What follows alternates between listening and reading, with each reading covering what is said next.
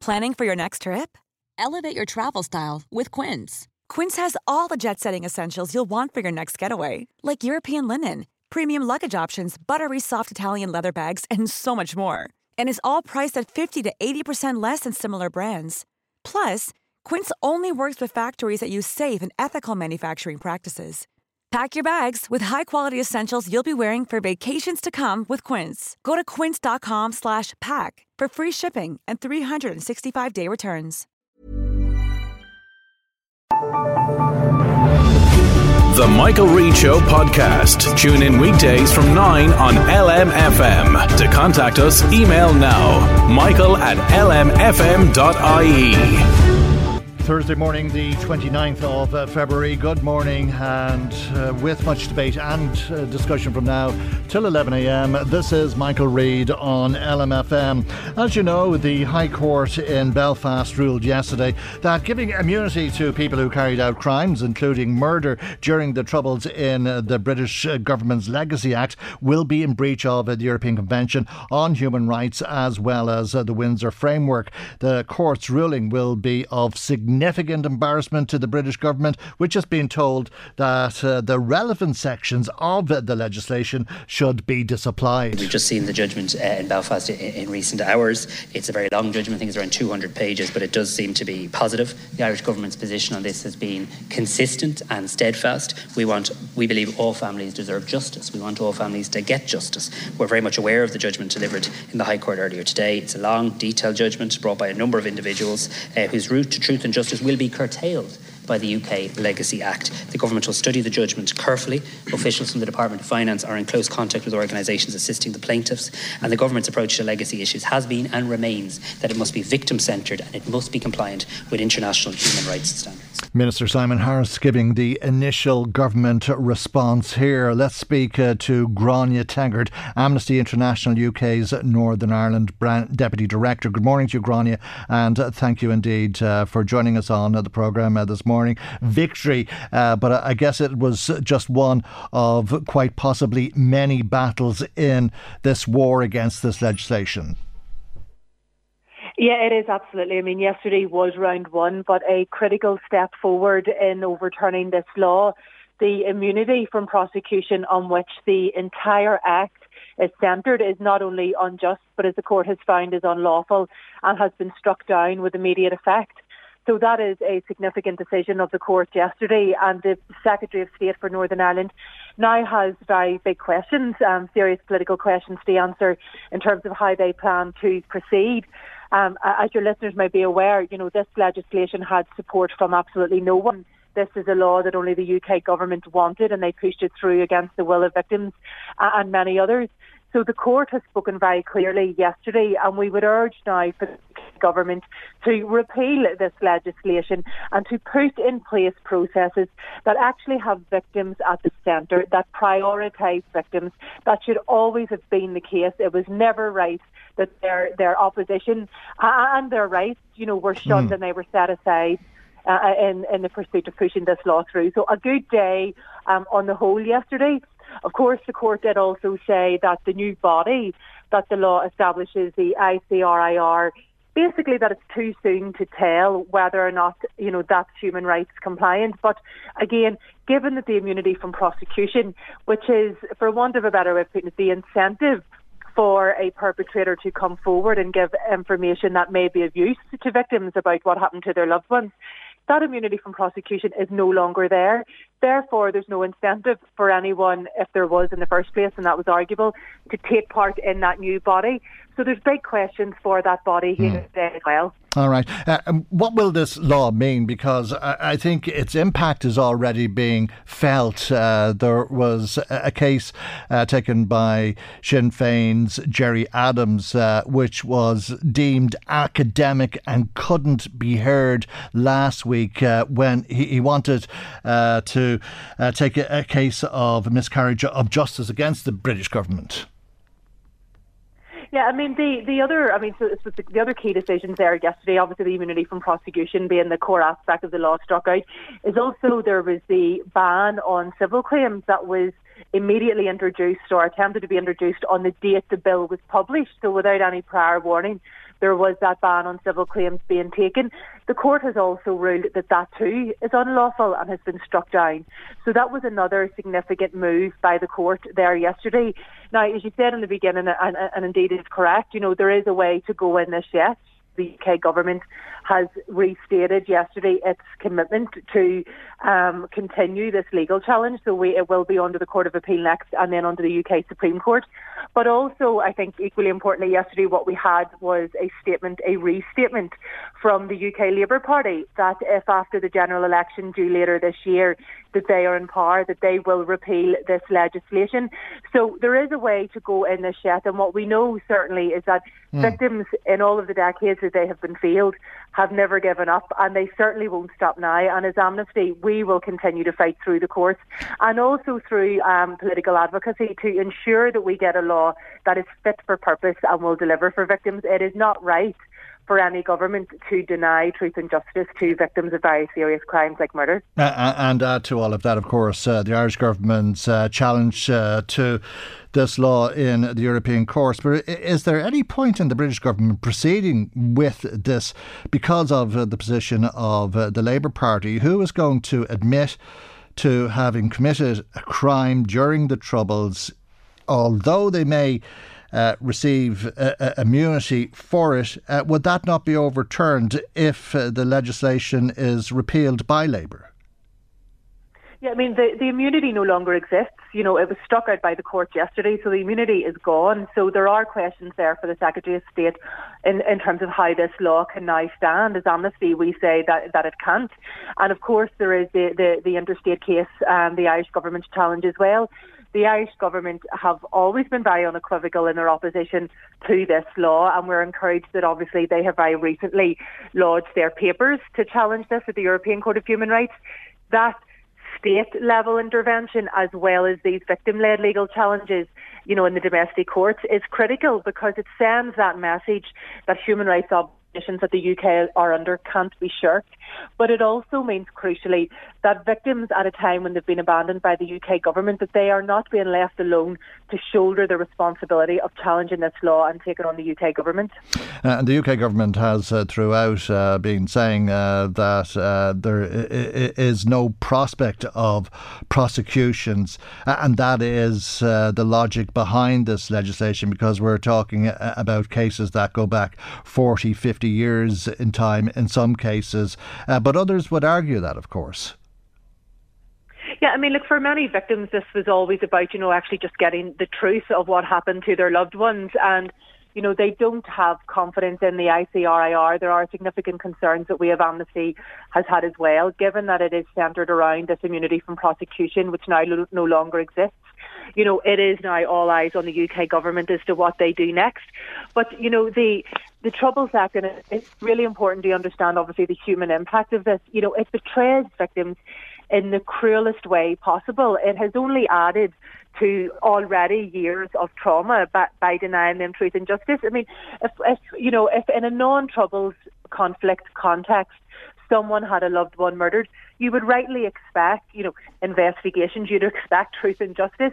That's what's being denied, you know, to these victims. And we have seen time and time again that despite the passage of time, new information comes to light and, and that it is possible to get truth and justice for victims. So for the UK government mm. to swoop in with this law and try to remove that from victims is just it's well, it's a very significant interference in the justice system, but it's also it, it is a very cruel betrayal. So important day there yesterday for victims. You know, a mixed bag in terms of saying it's too soon to say on the ICRIR. There are points that will continue now to be challenged in the Court of Appeal, but we fight on. And of course, uh, there's uh, people like Martina Dillon who stood outside the court with you yesterday, Gráinne, uh, who will testify uh, that a lot of these crimes are, are very recent. Uh, they don't go back 40 or 50 years in time. Yeah, I mean, like you know, I think what people have to understand is that the past is still the present. You know, the troubles may we people may talk about this like it was decades ago. Of course, there were some instances that were much more recent than that, but you know, the the victims live with the trauma of what they experienced every day, and that trauma is only compounded by the UK government putting barrier after barrier to actually getting the, the, the truth that they're entitled to. So as Martina said outside the court yesterday, you know, she has fought for 26 years, but she will continue to fight. She fights every day in her husband's memory because she has to.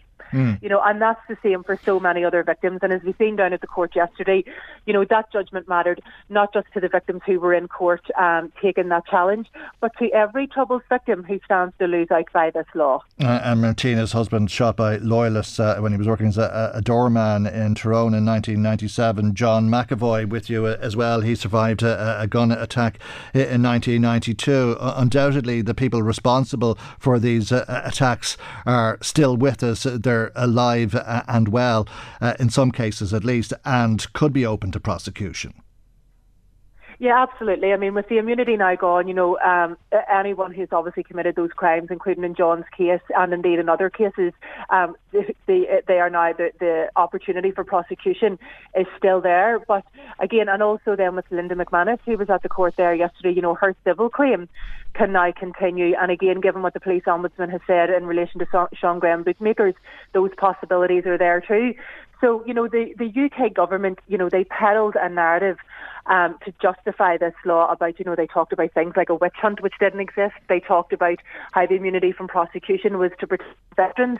Of course, what they didn't then go on to say is what they felt veterans need protected from. You know, the rule of law applies to all. If you have acted within the law, then you've obviously nothing to fear. If you didn't act within the law, then of course the rule of law should apply to you as much as to anyone else. So, you know, we're not talking about, you know, there, there, we're not talking about, you know, a, a vexatious claims as the UK government was trying to put across. Mm. You know, these are just victims who have experienced very real significant trauma. They lost loved ones. They want answers that they're entitled to, and the UK government should actually find ways um, they should uh, fulfil their obligations and give them those paths to get those answers that they're entitled to. And the ICRIR has already been established, the Independent Commission for Reconciliation and Information Recovery. Uh, do you think that that will have an important role in the years ahead?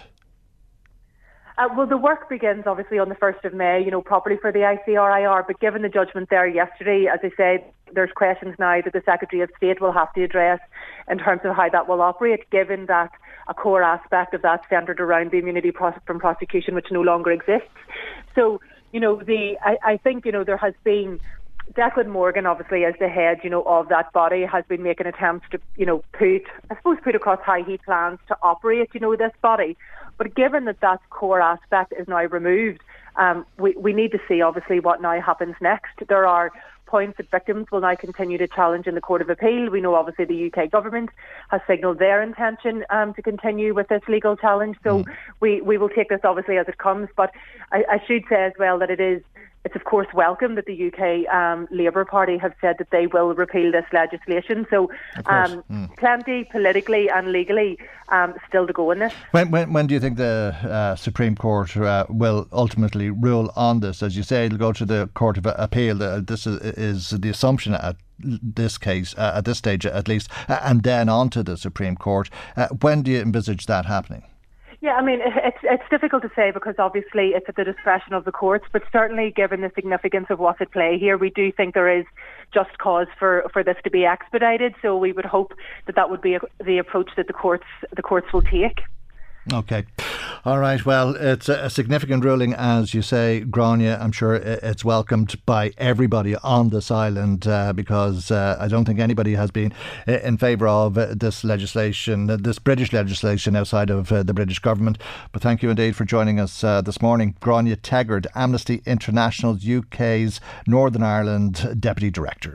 Michael, Reade on LMFM. Well, episode 172 of the RTE saga continues, and in the current episode, we're looking at uh, the Minister for Media who is under the spotlight, and the question is why did she effectively sack the chair of the RTE board on live television? I had previously agreed to appear in prime time last Thursday to discuss not only the future funding of RTE, but also to address the questions of seeking maximum possible transparency with regard to severance agreements and payments. It became apparent shortly before my appearance that a number of media queries were being raised in relation to these matters, and I, that I believed that in the interest of transparency, it was necessary for me to address this matter. However, I was still hopeful the former chair would accept my invitation to meet her. I must emphasise the importance of a minister maintaining complete confidence in the chair of a state body. This confidence was eroded, but I believed that a meeting would help to restore it, and this was my only motivation in seeking to fully address the events of last week. Regrettably, the former chair did submit her resignation, and I would like again to put on record of this House my genuine appreciation for the significant contribution which Miss O'Reilly had made to the process to reform RTE over a relatively short space of time. Minister Catherine Martin speaking in uh, the Dáil yesterday. There were many statements made about this, and we'll hear more of them during the programme today. But let's speak to Gavan Reilly now. Gavan is a political correspondent, as you know, with Virgin Media News and a columnist with uh, the Meath Chronicle. Good morning to you, Gavan and thank you for joining us on the programme this morning. Indeed, readers of the Meath Chronicle will know that you swallowed hard and said it. You don't believe that the minister should have done that interview on prime time.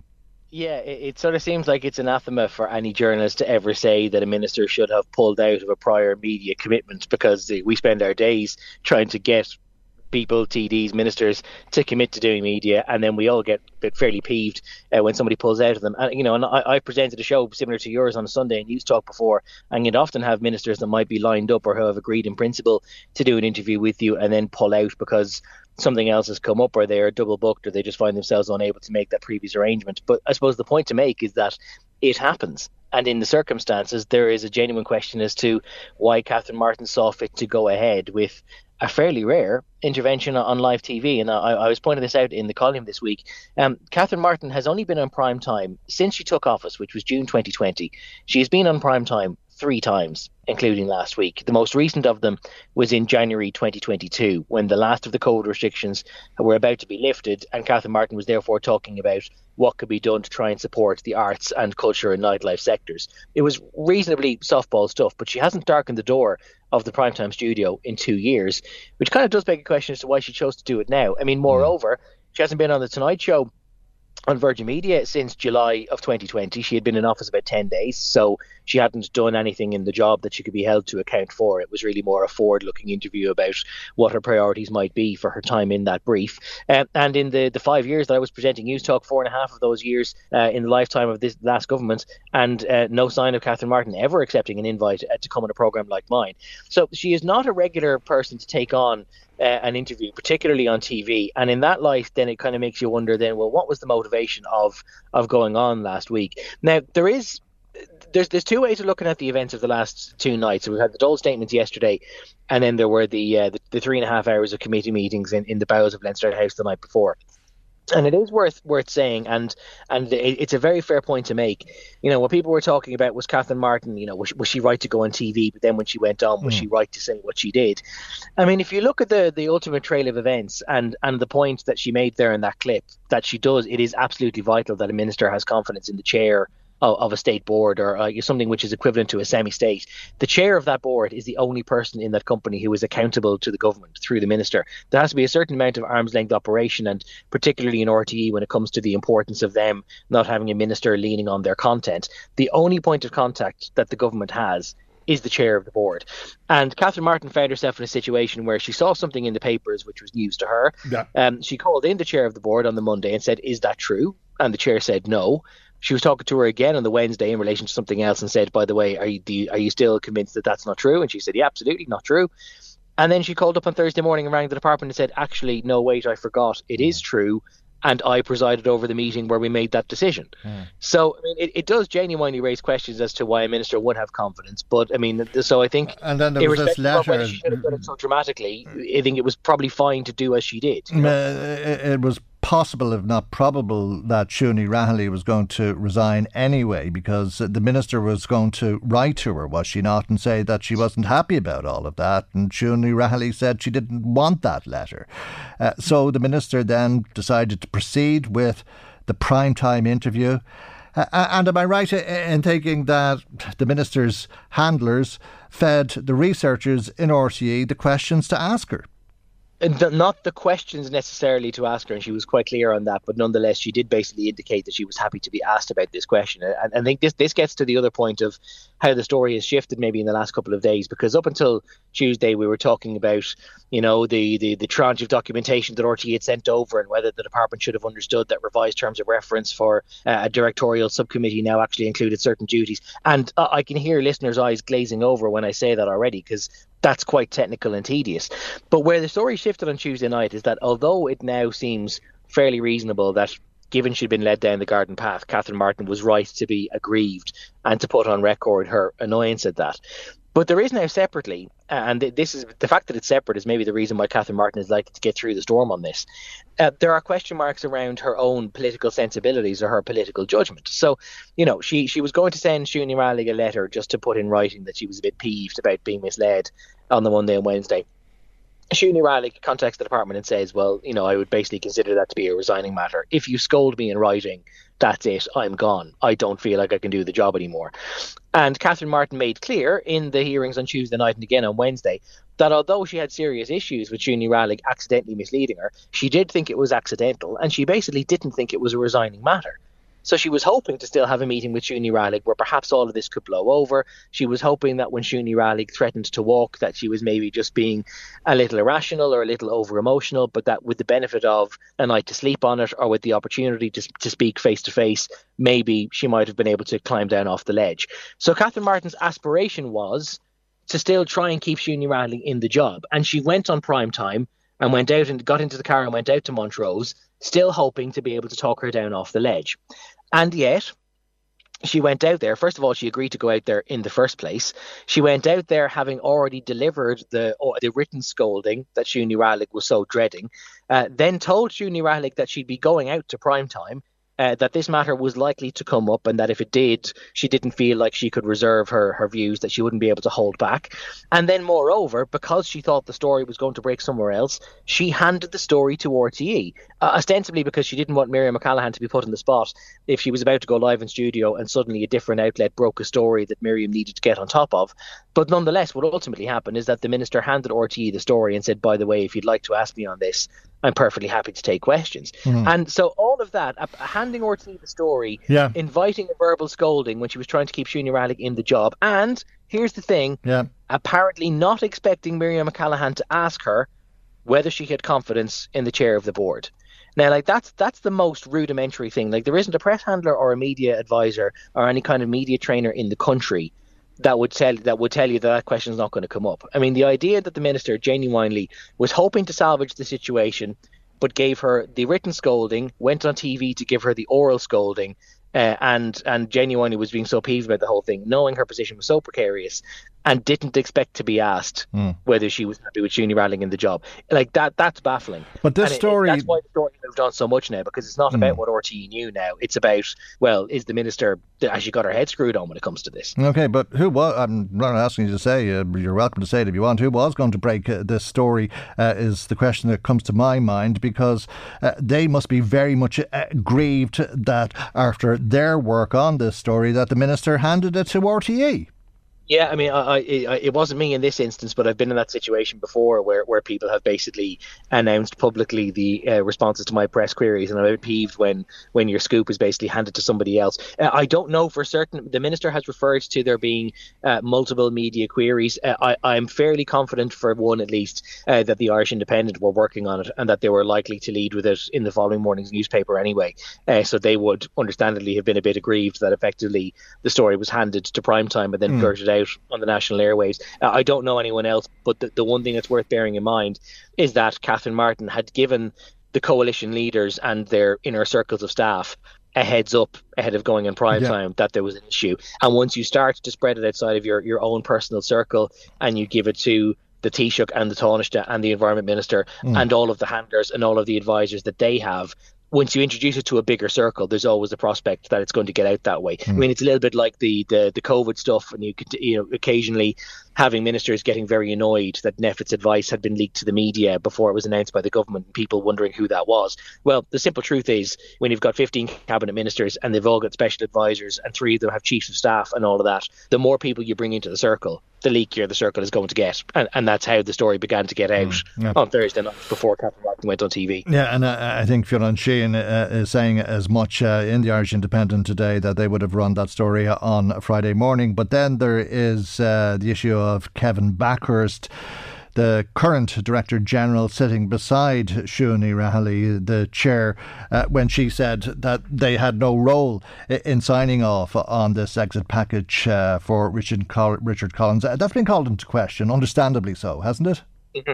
Yeah, completely. Because um, the, the I mean, it, it stands to reason that if the minister was prepared to go on TV last Thursday night and give both barrels to the RTE chair for leading her down the garden path, well, which uh, Kevin Bakhurst was, was also in possession of that information. Moreover, he sat in at the meeting chaired by Ní Raghallaigh where the Collins package was signed off. So the idea of him apparently sitting in the meeting, effectively sitting there mute, allowing Ní Raghallaigh to give the minister the wrong information and not speaking up to correct her um, that that th- those raise questions as to why he was so silent as he was. This was something which came up quite a bit in the committee on Tuesday evening, um, and Catherine Martin said, "Well, you know, it's it's not really my beef, and I, am you know, eh, Kevin Bakhurst doesn't answer to me." And she made this point more clearly in the Dáil yesterday, where she said, "The DG answers to the chair." And the chair answers to the me, and therefore the only person that the minister has any interest in the conduct of is the chair, and and the business of the DG is really none of her concern. Now that seem, might seem like it's splitting hairs a little bit, but it would mean that if if the minister were to stand up and say, "Listen, I'm really not happy that the DG basically sat there and allowed me to be, you know, shown up the garden path,"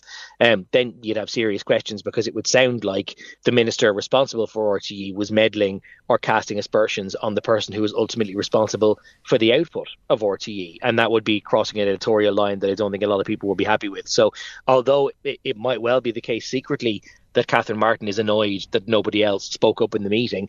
Legally speaking, Ní Raghallaigh was her her point of contact, her interface, if you like, uh, with RTE, and it's not her business uh, whether someone else is sitting there mute. Um, but of course, that didn't stop mm. the likes of. Um, our own Senator Shane Cassells, or indeed a lot of other members uh, of the, the media committee on Tuesday night, including Peter, Peter Fitzpatrick as well, mm-hmm. uh, speaking up to say that they, they didn't really think it was tenable that the minister would be so peeved with the chair and yet the DG was there, also perhaps guilty of a sin of omission by, by not speaking up at the time. Uh, for what it's worth, by the way, I did ask this to RTE on Monday because mm. uh, I did foresee the, the prospect of Kevin Bakhurst being dragged into this row precisely because he was present at every level but didn't appear to speak up.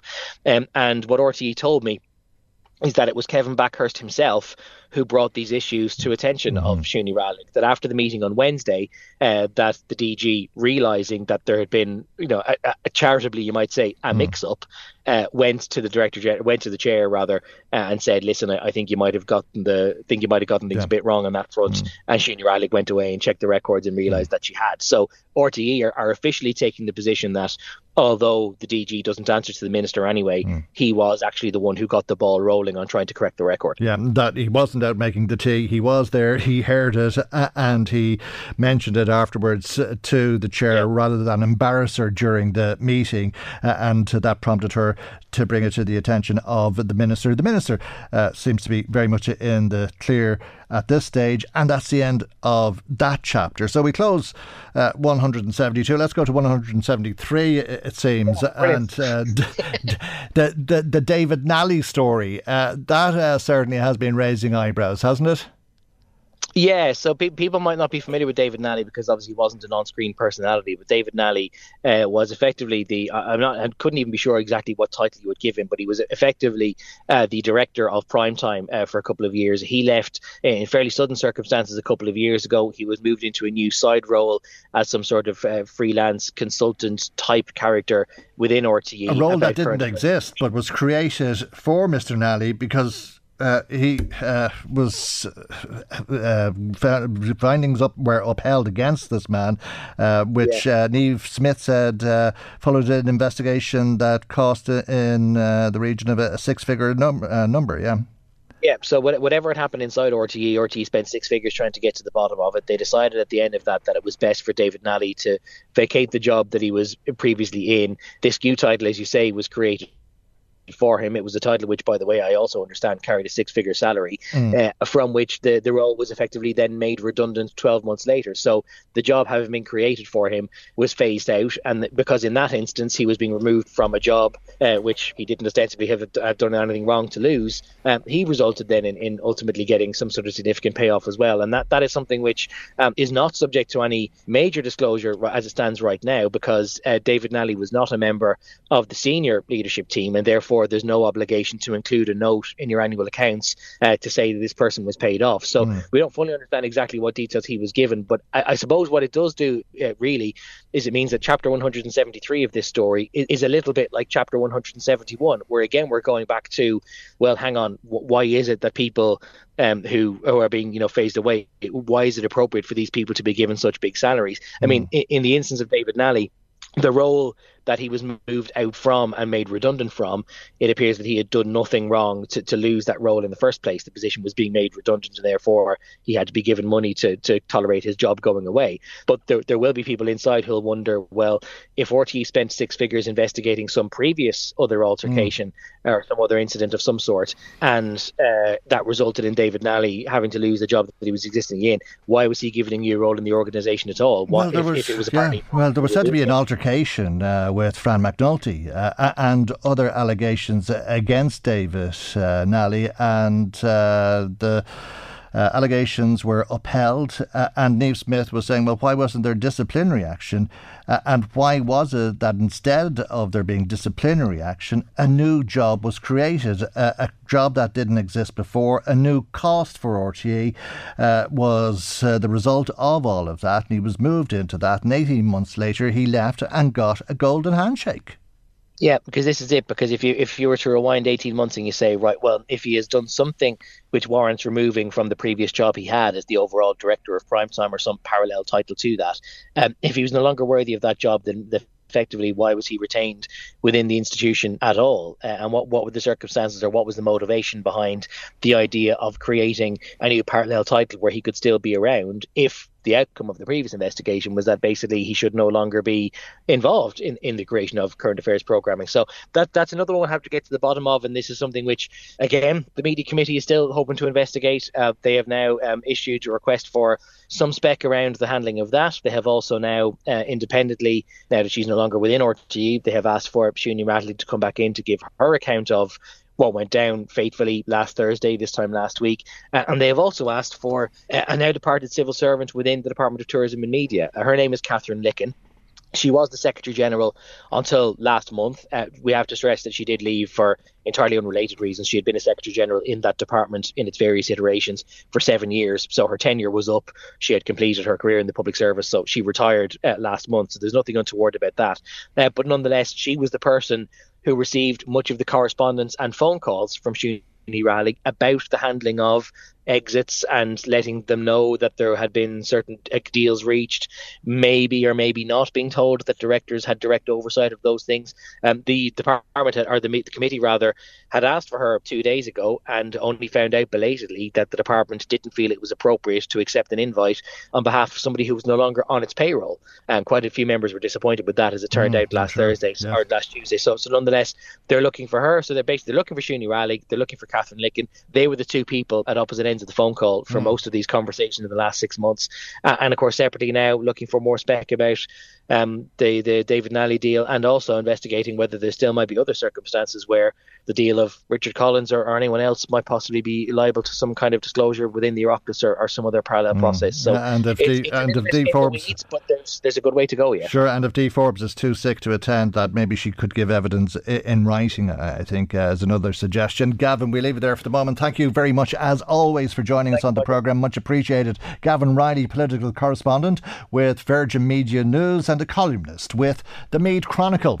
Michael, Reade on LMFM. Just a, a, couple of comments coming to us uh, this morning. Let me bring them to you. Somebody saying, with all of the hoo ha and RTE between RTE and the government not knowing anything about everything, Ireland was known as uh, the land of saints and scholars. Now we will be known as uh, the land of liars and scammers. Thank you, Betty Daly, for your message. Uh, James Andrada says, RTE Gate is uh, the best drama RTE have ever produced. Can't believe we're past 170 episodes. Can't wait for season two. Thank you, James, as well for your message. Uh, another text from Deirdre who says this RTE story is just never going to go away. They should make a, a film of it. It would be a box office smash. Uh, and uh, she says she might get uh, down on one knee today uh, because it's a leap year. Well, best of luck to you, Deirdre. Uh, Mary Cassidy says, um, oh, I beg your pardon. That's a, a private message. Mary,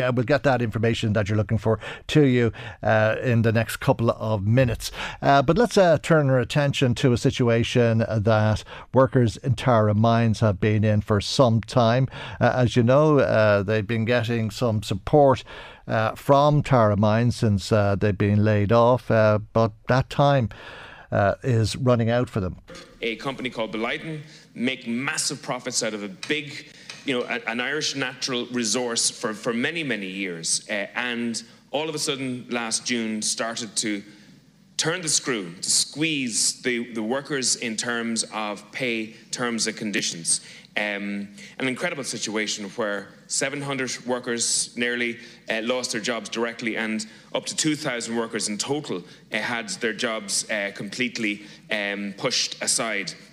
And in that eight months, the management of Tara Mines have done their damnedest to bring a wrecking ball to the terms, pay, and conditions of those workers. They've used the labour resolution infrastructure of the state to harry and push um, the trade unions to try and relinquish the rights of those workers uh, in that s- scenario. And, you know, I remember at the time Leo Varadkar promised that everything would be done to protect workers, and I'd say nothing has been done to protect workers. In actual fact, Tara Mines have sought to um, renew their mining licenses, have put in applications for solar farms, have gone on as business as usual with the state, and yet they have been fighting and hammering uh, the workers within Tara Mines. And even the local Intreo office, I understand, has you know, been inundated with uh, requests for transfers from their workers because that office has been literally hammered with all the new people looking for uh, income uh, uh, supports from the social welfare. And one thing I will say is the only bulwark that has existed for the rights of those workers has been the trade unions SIPTU, Unite, and Connect. They have been the only line of defence for those workers. But I would say, Minister, this is really important. Time is running out because the social welfare will change in four weeks for most of those workers, which will mean that they will go from their payments to actually a means tested payment. So many of them will fall to incomes of about maybe 15 or 20 euros now on a weekly basis because those incomes will be uh, means tested. So time is rapidly running out for hundreds and hundreds of workers in Meath. Many of those workers, even who have taken part time jobs, have had to relinquish social welfare um, for a, a the, the small income that they're receiving for those part time jobs. So what, what, what I'm saying to yourself is there needs to be a rebalancing of the relationship between trade unions and workers. Otherwise, there will be a race to the bottom. Wow, it really is uh, dire circumstances uh, that the Tara Mines workers find themselves in, undoubtedly coming under a, a lot of pressure as uh, the clock ticks down.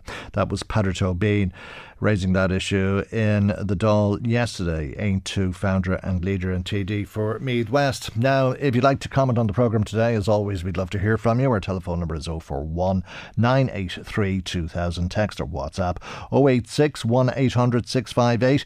Email michael at lmfm.ie. Michael Reade on LMFM. Now, yesterday, uh, the Children's uh, Alliance advocate uh, for the introduction of uh, child rights impact assessment during times of emergency launched a report building children's futures using children's right to recover from the global pandemic. This was a project uh, that has been funded by the EU Commission and led by the Children's Rights Alliance in conjunction with uh, some of its partners. We're joined by the Chief Executive of uh, the Children's Rights Alliance, Tanya Ward, and we'll be speaking with one of uh, the young people who was involved in this project in a moment. Good morning to you, first of all, though, Tanya, and thank you indeed uh, for joining us on the programme this morning. We all remember COVID all too well, but thankfully it seems uh, uh, in some ways a, a very long time ago. But its impact continues to be felt, I would imagine, with young people based uh, on some of the comments you've made. You say it's deeply worrying to see the extent of the impact that some decisions made during the pandemic had on young people and continue to have on them. That's right, Shane. This this report has actually been written by a group of young people that uh, came together to do a consultation with children and young people throughout the country. But they also actually got to interview some of the decision makers who made the decisions around COVID. And that's really unique because, for example, I haven't had a chance to talk to any of the key decision makers. You're going to hear from Letitia later on mm. um, in the interview.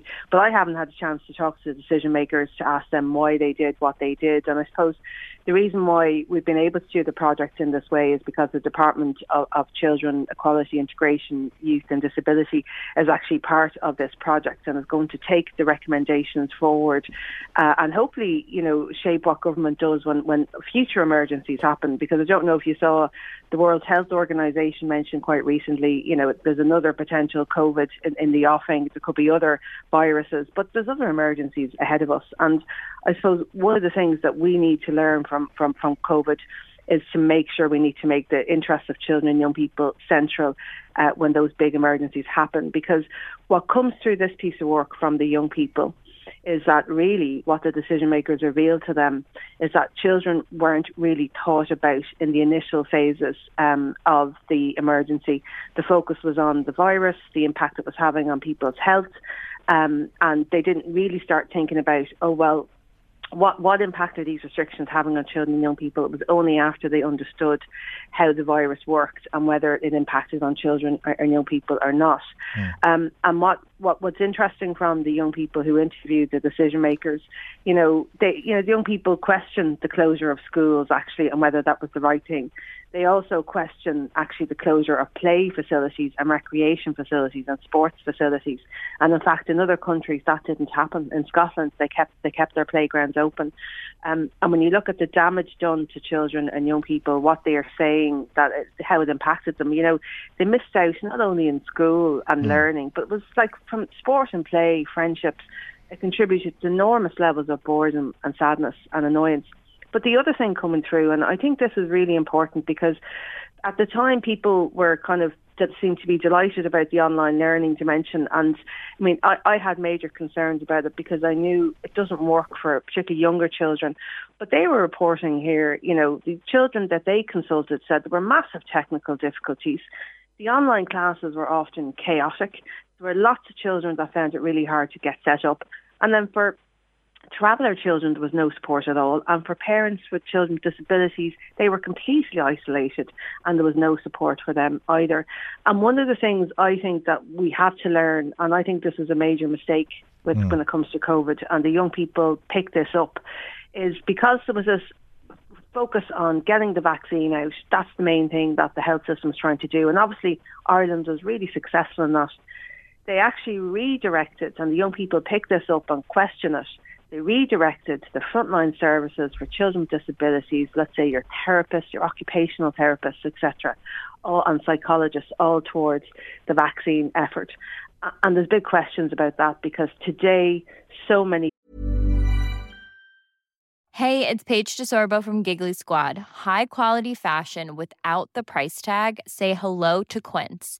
I'm snagging high-end essentials like cozy cashmere sweaters, sleek leather jackets, fine jewelry, and so much more. With Quince being 50 to 80% less than similar brands. And they partner with factories that prioritize safe, ethical, and responsible manufacturing. I love that. Luxury quality within reach. Go to quince.com slash style to get free shipping and 365-day returns on your next order. quince.com slash style children missed out not having those therapies. We have massive waiting lists now, Mm. and we've many children who've lost years of development. We even have some children who've ended up in the care of Tusla because their families can't cope anymore. Those outcomes shouldn't have happened. And, I uh, think and you'd put we- that down to the decisions made during uh, COVID. yeah, that's right. Yeah, I mean, like you know, I, I, I know the government's going to review this soon.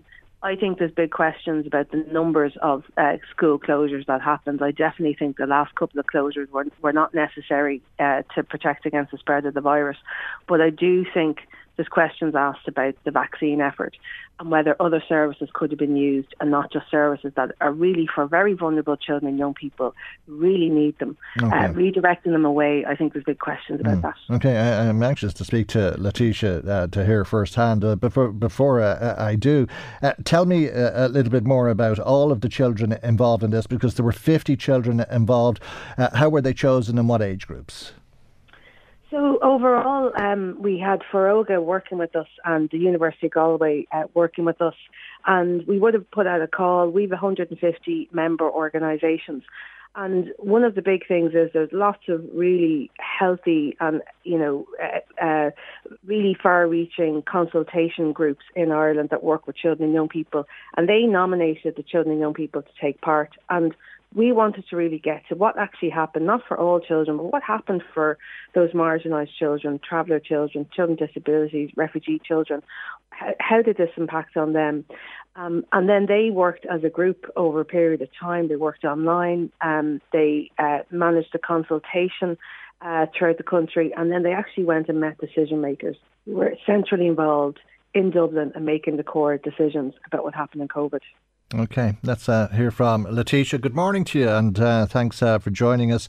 Uh, you're 19 now. You're one of uh, the 50 children, uh, a representative from the Children and Young Persons Advisory Group. But you would have been 15 uh, when COVID came to our shores. Tell us a, a little bit about this project and how you and the rest of the group have been involved in the project and your experience of it up to now. Um, yeah, so I was on the youth advisory group, so there was eight of us, and it was a mix of gender and age, and where we were associated across the country, and each of us represented um, a different group. For example, I represented the Irish Traveller Movement Youth Forum, but um, others represented um, organisations such as Foróige, Comhairle na nÓg, Your Child, etc.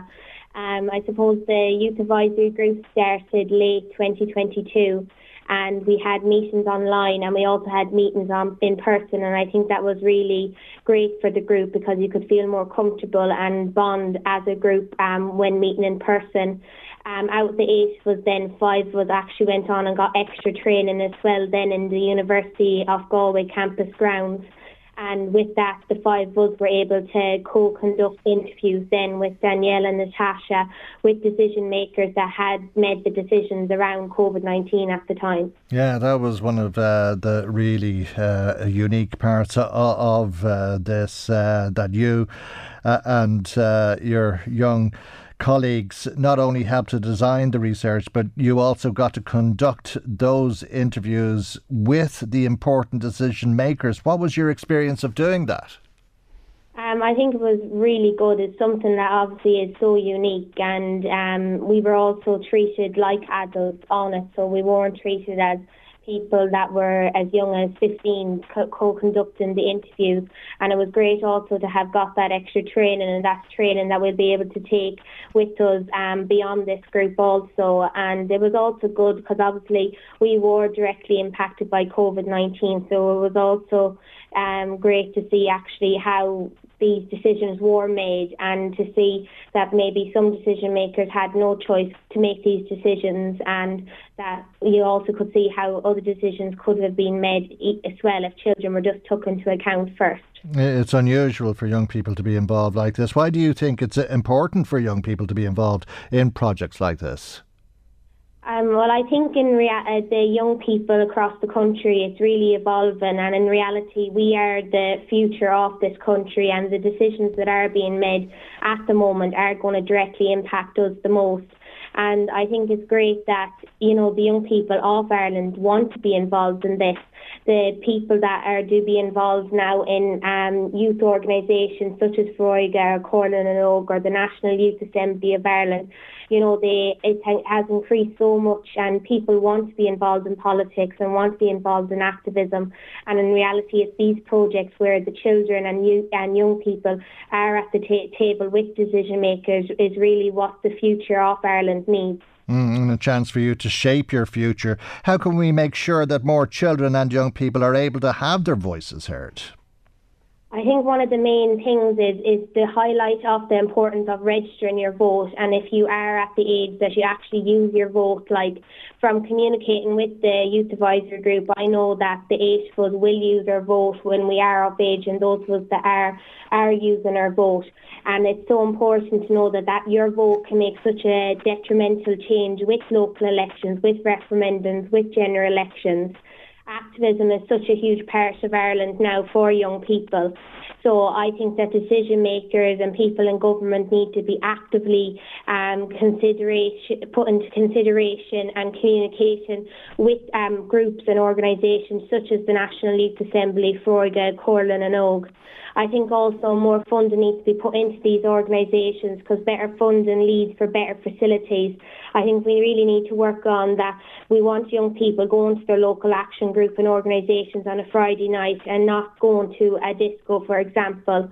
And then also with things like this also sometimes a minority voice um, can really be important. But for as a young Irish traveller woman, sometimes I feel even when I want to be heard and I'm trying to be heard, I still feel like I'm not being heard. So it's really important that if young people do want to use their voice, that they know that their voice matters and it's important and it's respected. Indeed. Well, we're hearing you loud and clear this morning, Letitia. Tell us a, a little bit more about this project and what you've learned from being part of uh, the advisory group and doing the research. Um, I've learned re- really how the, I've learned how the decisions were made, and even though I've more can I've more of a viewpoint now of the decisions that were made that directly did impact me. I've also learned that your voice does matter, and you can make a change even at such a young age and I'm more confident now um, being involved in things like this and using my voice and I have the extra training and I think also like when meeting in person last year when all of us were around the table and even though we were all from different backgrounds and different ages and we were at different levels in school when COVID-19 did happen the fact that we had so many issues that were the same if it was um, feeling isolated or struggling with our mental health feeling like we were falling behind in school even though at a time that we felt felt so alone. It was actually we were all together fighting the one cause at the one time. Um, what would you like to see happen now as a result of your research and the work that you've done on this? I feel now that we have a standpoint of if something like this happens again, or at least we know the wrongs that have been made and that there won't be as much detrimental and long-lasting um, effects across the country for young people if something like this was to unfortunately happen again. Okay, will you do me a favour? Don't tell me which way you're going to vote in the referendum on the 8th, but uh, do tell me have you registered to vote? Yeah, I've reg- I registered to vote before I was 18, so I'll be definitely using my vote. Very good. And I have one last question for you, and I think I know the answer. Um, are you hoping to have a career in politics? Yes, yeah. I thought that might be the case. very good, Letitia. Uh, well, I think uh, a, very good start here this morning. Uh, uh, uh very uh, impressive to listen to you speak about the issues that matter to you, and great to have a young voice on our programme. Tanya, um, this obviously is unique research and very important research, and may become all the more important because already we're seeing similar uh, problems with measles to what we saw with COVID, uh, but uh, we're told that we're definitely going to have another pandemic, uh, and there are lessons to be learned uh, before we see that situation again. That's right. Um, and I think what's very useful from the research uh, that's been done by the, the young people is that they've been able to kind of pinpoint areas where a, a different direction was potentially possible. Uh, so, for example, you know, they should have kept the, the play and recreation spaces open. I think one of the underlying problems was, you know, it was a very narrow lens which was all looked upon. And of course, we were very successful in Ireland in getting the vaccine out, but the lens was too narrow. From the very beginning, they should have been thinking about children and young people. They should have been uh, maybe going through the doing, and you can do a quick analysis. Like a decision maker, even in a short period of time, could have done an analysis. What impact is it going to have? I think the young people also talked about they should have been consulted in some way. Uh, and there's actually lots of examples where young people in Ireland have been consulted and very quickly. Um, so the Department of Children once did a consultation very quickly with children on the impact of Brexit and they came together and gave them amazing insights, and that and that went in and fed a cabinet decision on what Ireland should have done, uh, should do on, on, Brexit. So it is possible. Um, so I think going forward, what's really important is uh, getting ready for the next pandemic. Um, the, the government should be implementing what's called child rights impact assessments, where they do assessments about what impact is our decision going to have on children and young people. That actually happened in Scotland when the pandemic happened, and the outcomes were quite different in Scotland for children and young people. They did keep their schools open for uh, uh, disadvantaged and vulnerable children. So the kind of things we're dealing with in Ireland at the moment, where there are lots of children who've disengaged from the education system, and actually there's a surge now in children seeking Tusla support, and Tusla really struggling to try and meet the demands you're not necessarily seeing the same level of need and demand uh, in other parts of Europe because they kept those services open. And I'm hoping going forward that the government does find a way to consult with children and young people, even a very quick way, uh, so it will help them make the right decision when we okay. deal with the next pandemic or the next national emergency. Indeed. Tanya, thank you very much uh, indeed uh, for joining us uh, this morning. Letitia, thank you uh, as well. Pleasure to talk to you. Uh, Tanya Ward is uh, Chief Executive of the Children's Rights Alliance, and Letitia is age 19, one of the 50 young people who made up the Children and Young Persons Advisory Group. Michael, Reade on LMFM. Uh, the Oireachtas uh, Justice Committee, as you know, has been hearing uh, from uh, people in relation to legislation which will introduce facial recognition technology. It's published its pre legislative scrutiny report into this law and it's recommending that the Minister uh, err on the side of caution. Let's uh, speak now to Olga Cronin, a Senior Policy Officer with the Irish Council of Civil Liberties. A very good morning to you, Olga, and thank you indeed uh, for joining us on uh, the programme uh, this morning. The committee seems to have a, a lot of questions uh, as much as it does recommendations, but it, it, certainly seems to be of the belief that this shouldn't be rushed into. Absolutely, Michael, um, and thanks for having having us on. Yeah, look, you know, um, there were you know, ICCL went before the committee, Digital Rights Ireland went before the committee, the Law Society of Ireland, the DPC, and we all raised significant concerns. And at the very, even at the very most basic level, um, in terms of the intention of like the use intention of the guards, of how they want to use it, um, uh, and even like for example, the committee have asked for the rationale for using it to be to be published. So these are very, very ba- basic questions what pictures they want to use, what imagery, what databases.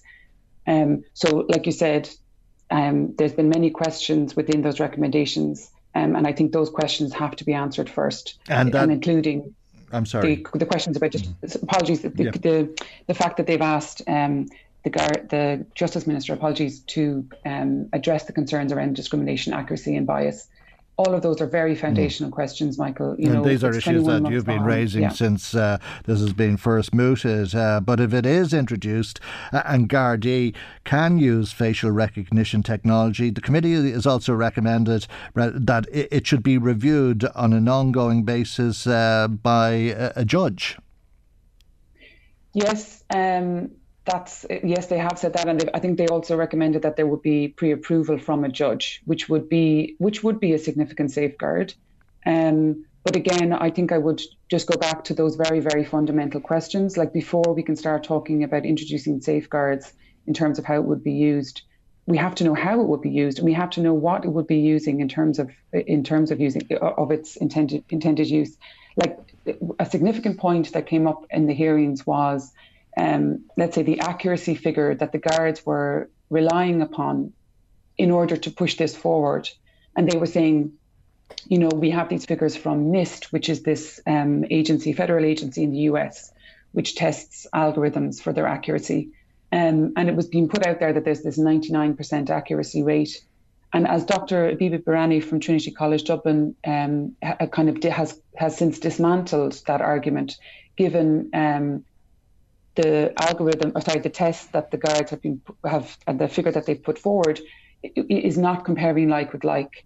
So, for example, that 99% figure is based on images that are essentially perfect portraits against perfect perfect portraits, mm. whereas this bill is based on images taken from CCTV, otherwise known as in the wild, where you know a chin could be missing, a frown could be missing, eyes could be closed, you know. Mm. So um, they're not comparing like with like, and, and and that's why I'm going back to those very very fundamental questions that have to be asked before we go down the road of okay, this will this will protect us. Like how the guards how do the guards want to use it? What do they want to use? Um, where's the necessity proportionality assessment to show that this is actually necessary in Irish society? Um, and also, how will the how will the, the Minister for Justice address those discrimination, bias, and accuracy concerns? Mm. Those are fundamental questions. It shouldn't go any further until those are answered. Mm, I suppose we all know, Olga, that uh, if we go to take a, a, photograph, we hope that it's going to be a masterpiece. Uh, but it's not always uh, the case, and that quite often uh, the subject is obscured by something or other, uh, uh, and therein lies the problem. But it's not just the problem that you have with FRT accuracy, because uh, while it may be accurate at identifying white males, uh, it, it, falls down elsewhere, does it not? Absolutely, yeah. So, so exactly. So, there is an issue with accuracy around FRT, but when it fails, it doesn't fail equally. Um, and there's a disproportionate um, impact on people of people who are not white and not males. Um, and I suppose I think I might have said this to you before that you know it's it's so important that the minister addresses that concern and explains how they will address that concern because um, first of all it's very difficult to get the full information from these private companies that create these tools. Um, but also if we don't get a satisfactory answer to that question then we are essentially being asked to accept the introduction of a discriminatory tool into Irish policing. And I, I don't think that you know most people in Ireland would accept that um, they wouldn't accept it in other circumstances. So I don't see why we should accept it in this. Mm. And then there's the question of uh, what would these private companies do with the data that would be gathered uh, as a result of this surveillance? Uh, and there's many questions I, I think that uh, the committee have uh, about data. Yeah, there's many questions about it, and again, it goes back to that the very basic questions as to what exactly the guards want to do. You know, we heard in the committee um, the Garda Commissioner and the Chief Information Chief Information Officer there said on a number of occasions that they don't want to use a database and that this is not for identification. But that is in stark contrast with what the bill is um, proposing to provide. So um, there's a lot of, I think that there was a lot of confusion at the hearing in some ways, and I think that the report from the committee is seeking to try and um, sort out that confusion but that confusion will only be sorted out if we get the answers from both the guards and the Justice um, Department mm. before it goes any further, like I said. And do you expect that it will go further? I, I mean, can this report be ignored? Well, this is the this is a, a very good question, Michael. Mm. You know, a pre-legislative scrutiny report is and the, and its recommendations is only going to be as strong um, as its recommendations are up, upheld you know, for, from ICCL's perspective, we will be, you know, following up with the minister and the guards on these questions. Um, and we will be absolutely advocating for them to be answered before it goes any further. Um, and we're hoping that members of the committee will also be pushing for those answers. You know, the committee, it's a committee of 14 members, um, uh, many of whom, majority of whom are in government. So given that this bill is being pushed forward by government, we're really hoping that the members of the committee themselves will be will continue to seek answers to these questions as it goes through the Oireachtas.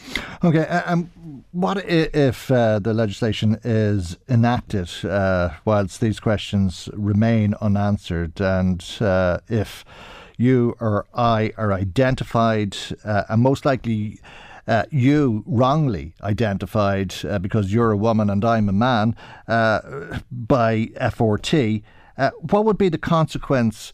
Uh, if that was established, that the technology got it wrong, that you were wrongly identified? Well, again, that's a very good question. Um, I know that in the recommendations they have recommended that there be a remedy mechanism put in place for a person. Um, but like I suppose the, the answer is it's kind of unknown. Like let's say a bill is passed and it's so it's poor and it's it's imprecise and it's unforeseeable um, and and therefore not in line with EU law. You know, the, the, the, the, the guards could find themselves in a lot of trouble there in terms of let's say evidence that you know can't be relied upon or, or something like that.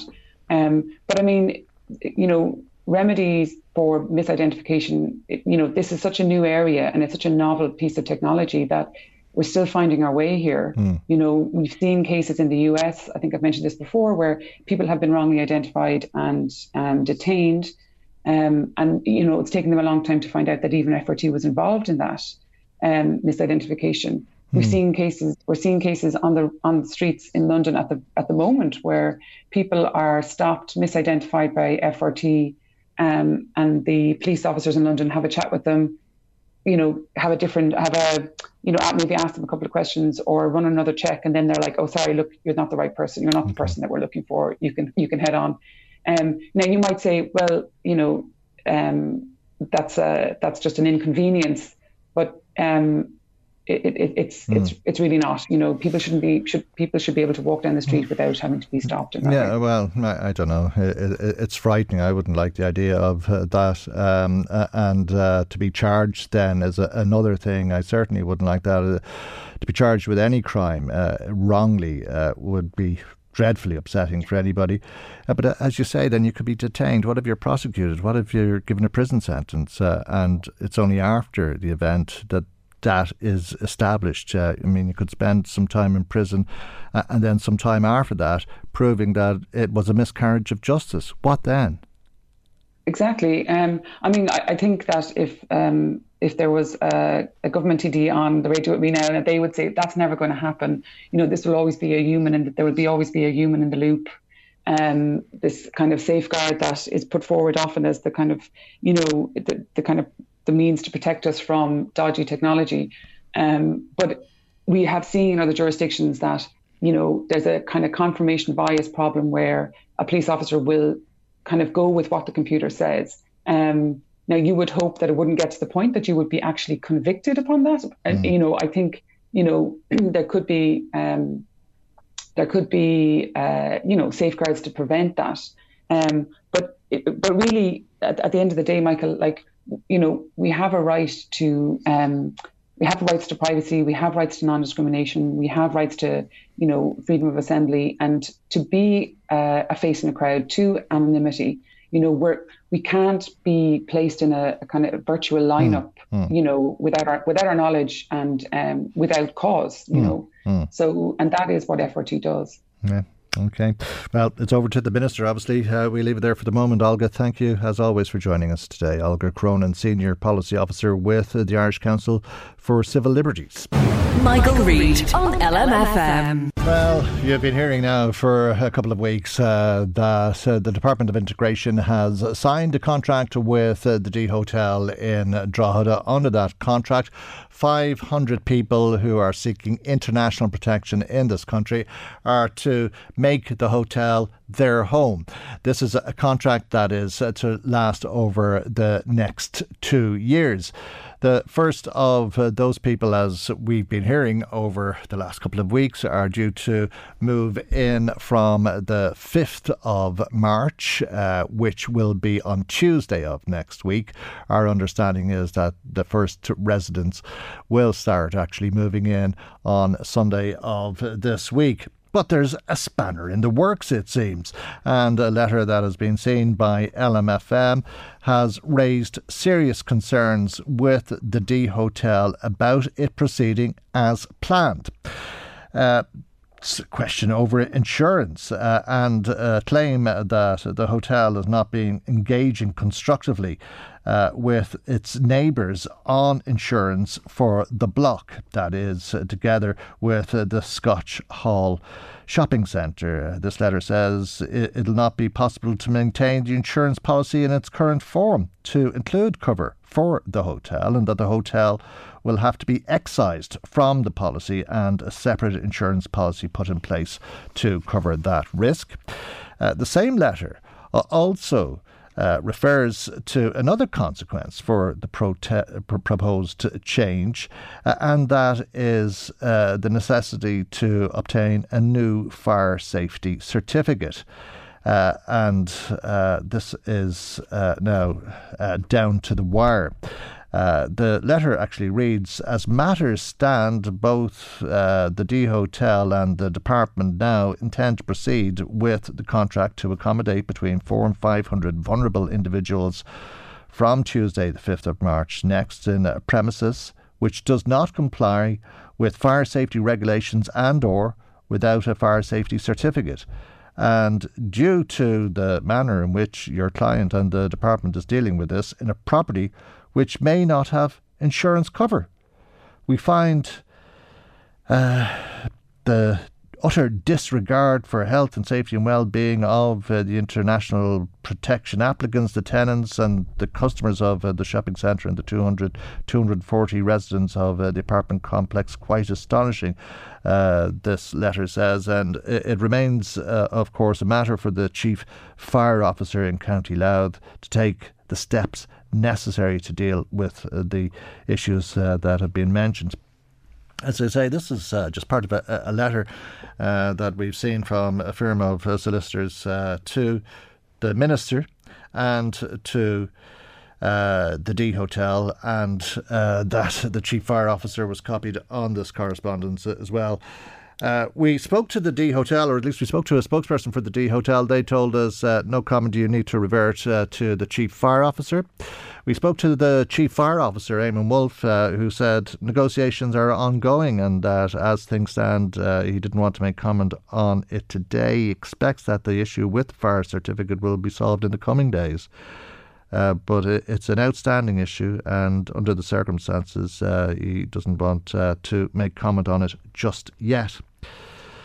Uh, so, uh, on that basis alone, there's a serious problem. There's a claim in this letter that uh, there's a question mark over the insurance for the hotel if it proceeds as planned on the 5th, and that there is no fire cer- certificate in place. Perhaps uh, that will be resolved.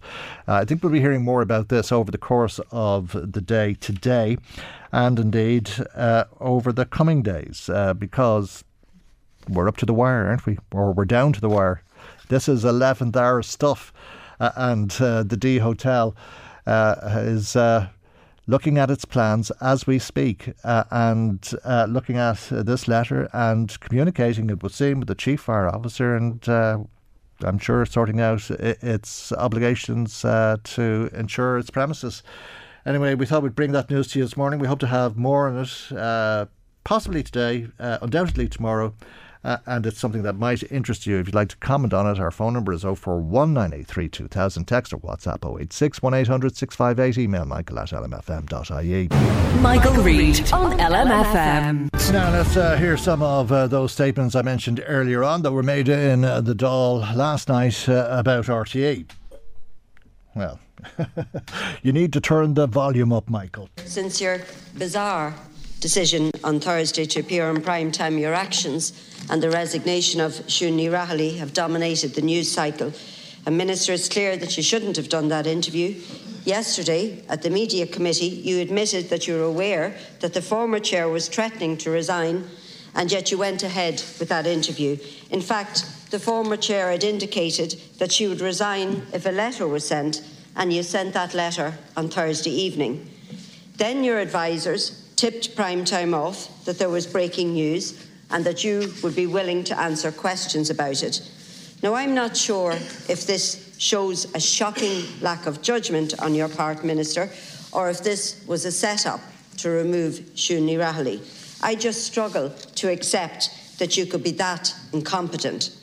I also struggle to believe that you didn't expect the interviewer to ask if you had confidence in the former chair.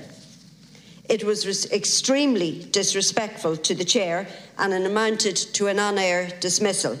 Even if you felt that the information you're receiving from the former chair was incomplete or inaccurate, your defence that it would have been wrong to cancel the interview just doesn't hold water with anybody.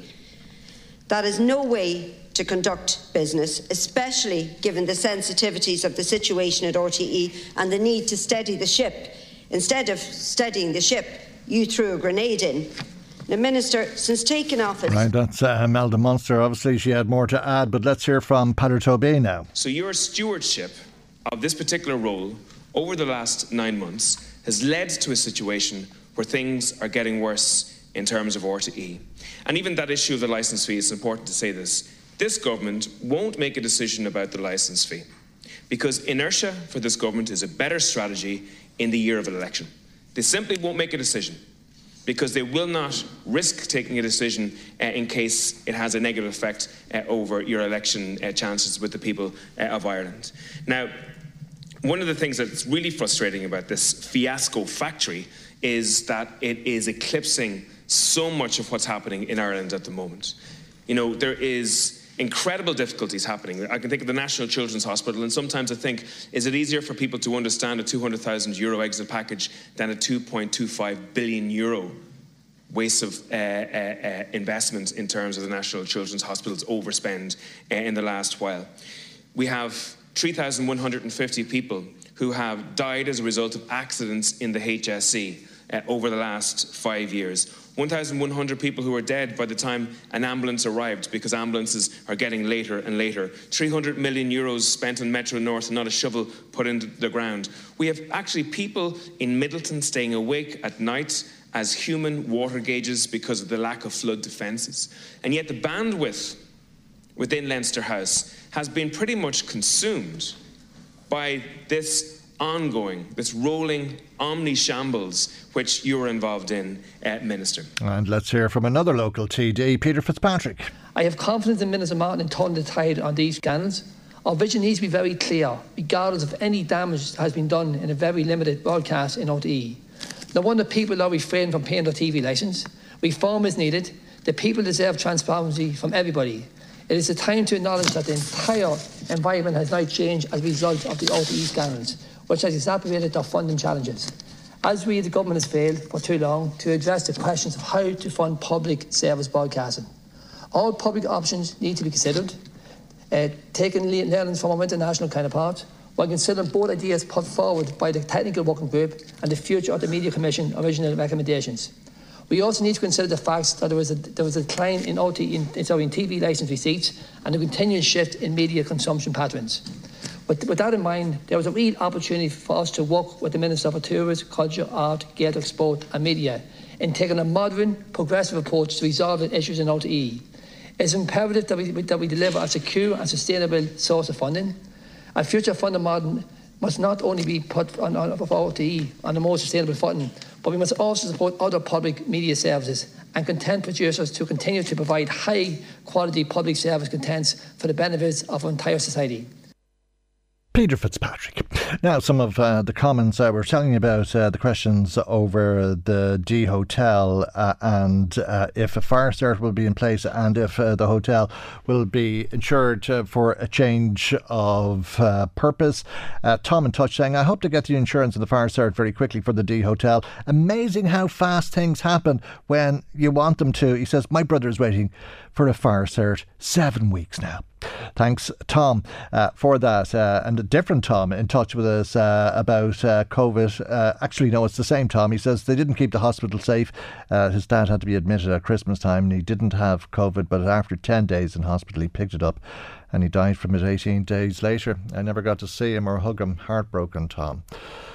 Oh, well, what a story, Tom. Thank you for that. Uh, we'd Marion Trim in touch with us uh, saying when I, I, was working and I was out of uh, work sick for a few weeks, I had to go before a referee doctor. Is this still the practice? Uh, and if so, why are some of uh, the executives uh, allowed not to go into committee? Uh, well, uh, there's uh, Dee Forbes, for example, uh, who you mentioned in your message, uh, Mary, is no longer an employee. Uh, she's left the organisation and she's a private citizen. Uh, Magwai says Michael Drogheda is a major commuter town. Why is there no park and ride facility in Drogheda at Junction 10 on the M1? I think, Mag, some people would say that there is not an official one, but yes, that there is. But uh, we're going to go back to RTE now. We're going to hear some of the contributions from some of uh, the independent TDs yesterday. It's a cosy circle, and the cabal has extended, and it's a cosy cartel of a cabal and the money, and it's going on with decades. When I came in here in 07, we found out that the wages by top earners that time were staggering, 800,000 plus. And the fact that you have 20 million put away in a fund uh, that, that you can settle with taxmen. There's five of us here in this group here that are self-employed people. We'd love the benefit of being able to put away money and we talk to the taxmen when we, when we decide whether people are bogus, self-employed or not. No other company no other sole trader, no other pay worker would get any kind of latitude. And I ask again, why is your government protecting RTE, the sacred cow out in Montrose? And why uh, revenue being held off from doing their business, doing their job, dealing with them, sending in, as I said, the fraud squad, which I called for the 1st of July last year when this first broke. But no, you're protecting him, and you report and report like everything else. You have a sad legacy of Children's Hospital, uh, over, massive overspend, broadband, you name it. But this is debatable. But this has been enabled, as I said, by the cabal, and the cabal is expanding, and it's, the mire gets deeper and deeper and deeper. And I have a feeling that it'll bring down this government before very long because there's such a rot in there. It's an endemic rot at the top, not at ordinary level of people. And Miss Doherty and all those people, and Miss Miss um, the, the, the former DG the, the, um, from Carton and uh, Forbes should be brought before here. Whether they'll be subpoenaed or whatever else, they should be brought in and be held accountable. Minister, I don't think that you have the energy or, the, or the, your government have to tackle it. Now, Mary, I'm sure you were glad to hear that. That was Mattie McGrath. If I was running RTE, it'd be run like a business. RTE has been funded by this government and have a stakeholder in it. It's supposed to be national uh, television. All they're doing is selling false information like Fianna Fáil and Fine Gael have been given to their own members for many, many years. And it's all one-sided reporting. They have no respect for the people that work in RT. They've been directed by government what to say, when to say it. That's what's wrong with RTE. And I've been a supporter of RTE all my life. But if I was to look at RTE as a business, and I look at what they're putting out even at Christmas time, stuff from 50 years ago, no wonder they've been subsidised. If they were run by Virgin Media and like the Sky, at least they'd be sustainable and they'd be progressive, but they're not. So, Minister, RT needs to tell both sides of the stories and not like government. Yeah, that was uh, Richard O'Donoghue. And speaking of RTE 50 years ago. But I take you back a little bit. In 1970, there was a pole transmitter, an antenna on a wooden pole erected south of Rosscarbery by RT, right? In 2001, this is the two sites RT we have now. In 2001, the current owner bought the farm with a mortgage. In 2003, RT replaced the wooden pole with an 18 metre mast slightly in a different area. On the 18th of December 2010, the family who owned the ground, the masses on got a letter claiming adverse possession. Squatters' rights from RTE. This is the lads now that are splashing money all over the country, but can't pay people when they when they use their ground. The family replied stating they were the owners, and this time RTE moved around the site and enlarged the area over the years. RTE have allowed Vodafone place a mast in the site in Rosscarbery, and who knows, they're probably well paid for that. The land register letter proves RTE except that the Canty family are the registered owners of this property. This is David versus Goliath. Right. That's Michael Go- Collins uh, with uh, the David and Goliath story. Let's uh, go to Kerry. I won't name a person, but the man there's all the bemoaning and the shouting and the grumbling and the grousing every day. Who's on a thousand euros a day, seven days a week, but as long as I can remember, and that gets on the, the radio, and he's complaining about politicians, but of course his his motto is complaining about everybody. But tell the people he's getting a thousand euros a day, seven days a week, with the last how many years, and living small smiling away quite happily with it. How does that make sense? And, and berating every politician that who could throw a stick at or a stone at and saying that we're all a disgrace and we're this and we're that, but he's there creaming his thousand euros a day all, this, all the same. But, Minister, if we look, no one of us is per- perfect. What you did last night, I have to be honest, I wasn't really impressed with it. The way you, you aired our, our the, the business, eh, the way you did it, I thought it was wrong. You should have handled it differently, but I'm not going to make hay out of that or anything anything like that because I don't do that type of thing. But I really think we need a national broadcaster. But my God, you need to shake this up. We need to put it right. We need to bring back a reputation. And I'll say it Thank again, you. Tom Caller, and I know you would agree with this yourself per- personally. Back over the years, RT did, did great things. We had great presenters. They produced great programs. Who could think of things like Glenroe? All of you would have a smile in your face. And would say, God bless Miley and God bless the rest of them. And there was great people. And we have RT to thank for an awful lot of things over the years. But at the same, but but but at the same, and Benji and the Riordans as well, and Maggie and all of them, and and they were great people, and we were very proud of them, and that's not a joke, it's a fact. But like, don't don't knock the whole thing. now. we need to keep our national broadcaster. Thank you but, very much. But but please try and get it right. Let's see if the brother has anything to say about sticks or stones. Did you ever have any concern since you became minister of the massive size of payments to some presenters? And maybe some of them were it, but I couldn't name two that weren't anyway Joe Duffy and Ray D'Arcy. And how little the, the, the, the people behind the scenes were being paid. Did you ever consider anything like that? And then, uh, do, do you know, or did you ever inquire as to how much the board members were being paid and how much these? Did you ever inquire into any of this? And this, do you know, Minister, that the seller of a residential property will have to declare what they get for it? And just galling to think that these people can get these massive exit uh, packages and uh, it is taxpayers' money, and that you or anyone won't demand them to come out with it and, and, and make them come out with what they're getting. And I mean, even even um, farmers who get farm payments because they weren't, uh, you know, from Europe or whatever, because they weren't paid uh, enough to, to supplement them for producing uh, cheap food. All their payments have to be registered. Small fellas above under Mangerton Mountain or under uh, back in Glencar, all them people have to get their, their, their payments are declared. The Healy-Raes, Danny there. Before that, we heard uh, from the brother Michael, and uh, they bring our programme to its conclusion today. Our time has run out on us once again. Before we leave you today, thanks as always to Maggie McGuire, who researched. Chris Murray was in the control tower. I'm Michael. God willing, we'll see you for our next programme tomorrow morning at 9 a.m. right here on LMFM. Good morning. Bye bye. The Michael Reade Show podcast. Tune in weekdays from 9 on LMFM. To contact us, email now michael at lmfm.ie.